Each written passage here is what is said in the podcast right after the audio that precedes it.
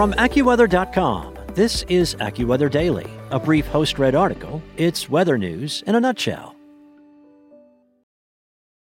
This episode is brought to you by Shopify. Whether you're selling a little or a lot, Shopify helps you do your thing, however you cha-ching. From the launch your online shop stage, all the way to the we just hit a million orders stage. No matter what stage you're in, Shopify's there to help you grow.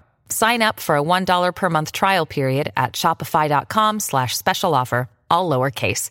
That's shopify.com slash special offer.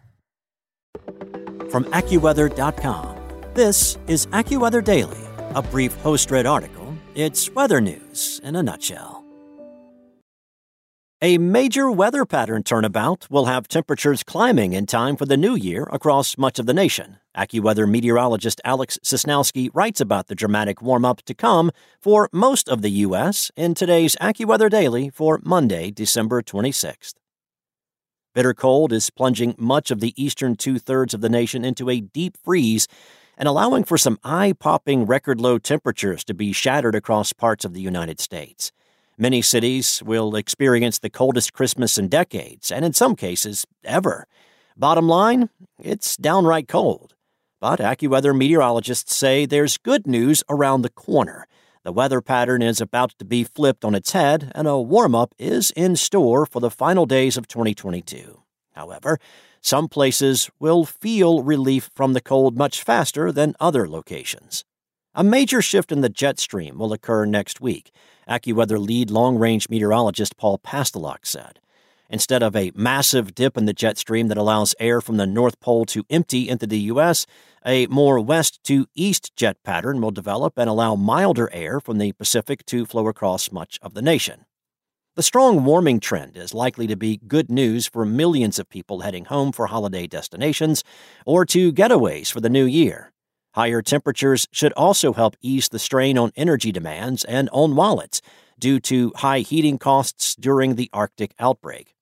Portions of the Rockies, Great Plains, and Mississippi Valley will experience the most striking and fastest warm up. As the marine Pacific air flows downhill out of the Rockies and onto the plains, temperatures will rise quickly and dramatically compared to the frigid conditions in the days prior to Christmas, Pastelok said. For example, in Denver, where temperatures plummeted to 24 below zero on Thursday morning, temperatures could hit 60 on Tuesday, forecasters say. In Chicago, where folks endured a couple of days with highs in the single digits, temperatures are projected to climb into at least the 40s for multiple days during the second half of this week through the New Year's weekend. The normal highs in Denver and Chicago are in the mid 40s and mid 30s, respectively. Farther to the east, cold air may initially put up a little more of a fight, especially from the mid Atlantic to the southeast corner of the nation. An area of high pressure may hang on in the northeast and even nose southward a bit during the middle and latter part of next week. This allows cold air, which is denser than warm air, to remain wedged east of the Appalachians, Pastelok explained. Despite the lingering cold air in the east, the New York City area will experience temperatures recovering into the 40s later this week, following one of the coldest Christmases since the 1980s. Temperatures could be in the upper 40s and lower 50s for New Year's Eve revelers at Times Square. The average high in Midtown Manhattan on New Year's Eve is 41 degrees. Temperatures could even reach 60 by the first afternoon of 2023. Farther south in Charlotte, North Carolina, it may take until Thursday or Friday of next week before high temperatures recover to normal levels. A high of 52 is average for early January in the Queen City. Highs in the 60s should be common throughout the Carolinas and Georgia by New Year's weekend.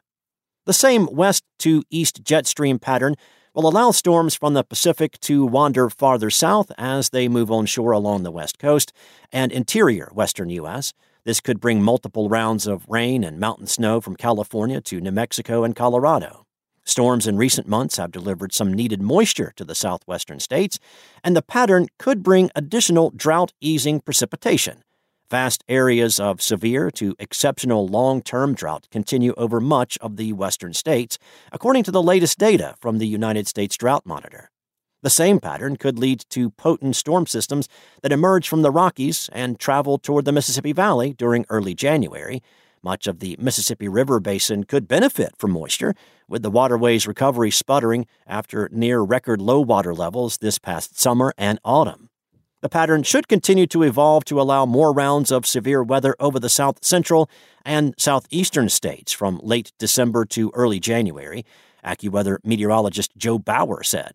As a warm and moist airflow begins from the Gulf of Mexico and jet stream energy arrives from the Rockies, there may be one or more rounds of heavy, gusty to severe thunderstorms that develop near the Gulf Coast to the southern plains and the lower Mississippi Valley later this week, Bauer said. It is a bit early to pinpoint which precise areas from Texas to Arkansas, Tennessee, and Florida might be hit with severe weather and when. Another potential negative aspect of a warm up that follows an outbreak of Arctic air is the potential for widespread fog. Fog can form when warm, moist air flows over the top of snow cover or cold ground, given the right conditions. AccuWeather will continue to provide updates on the scope and magnitude of the warm up, as well as the severe weather and fog potential as the situation warrants next week. That's it for today. For your local forecast at your fingertips, download the AccuWeather app or head to AccuWeather.com. Want to learn how you can make smarter decisions with your money? Well, I've got the podcast for you. I'm Sean Pyles, and I host NerdWallet's Smart Money Podcast. Our show features our team of nerds, personal finance experts in credit cards, banking, investing, and more. And they'll help you make the most of your money while cutting through the clutter and misinformation in today's world of personal finance.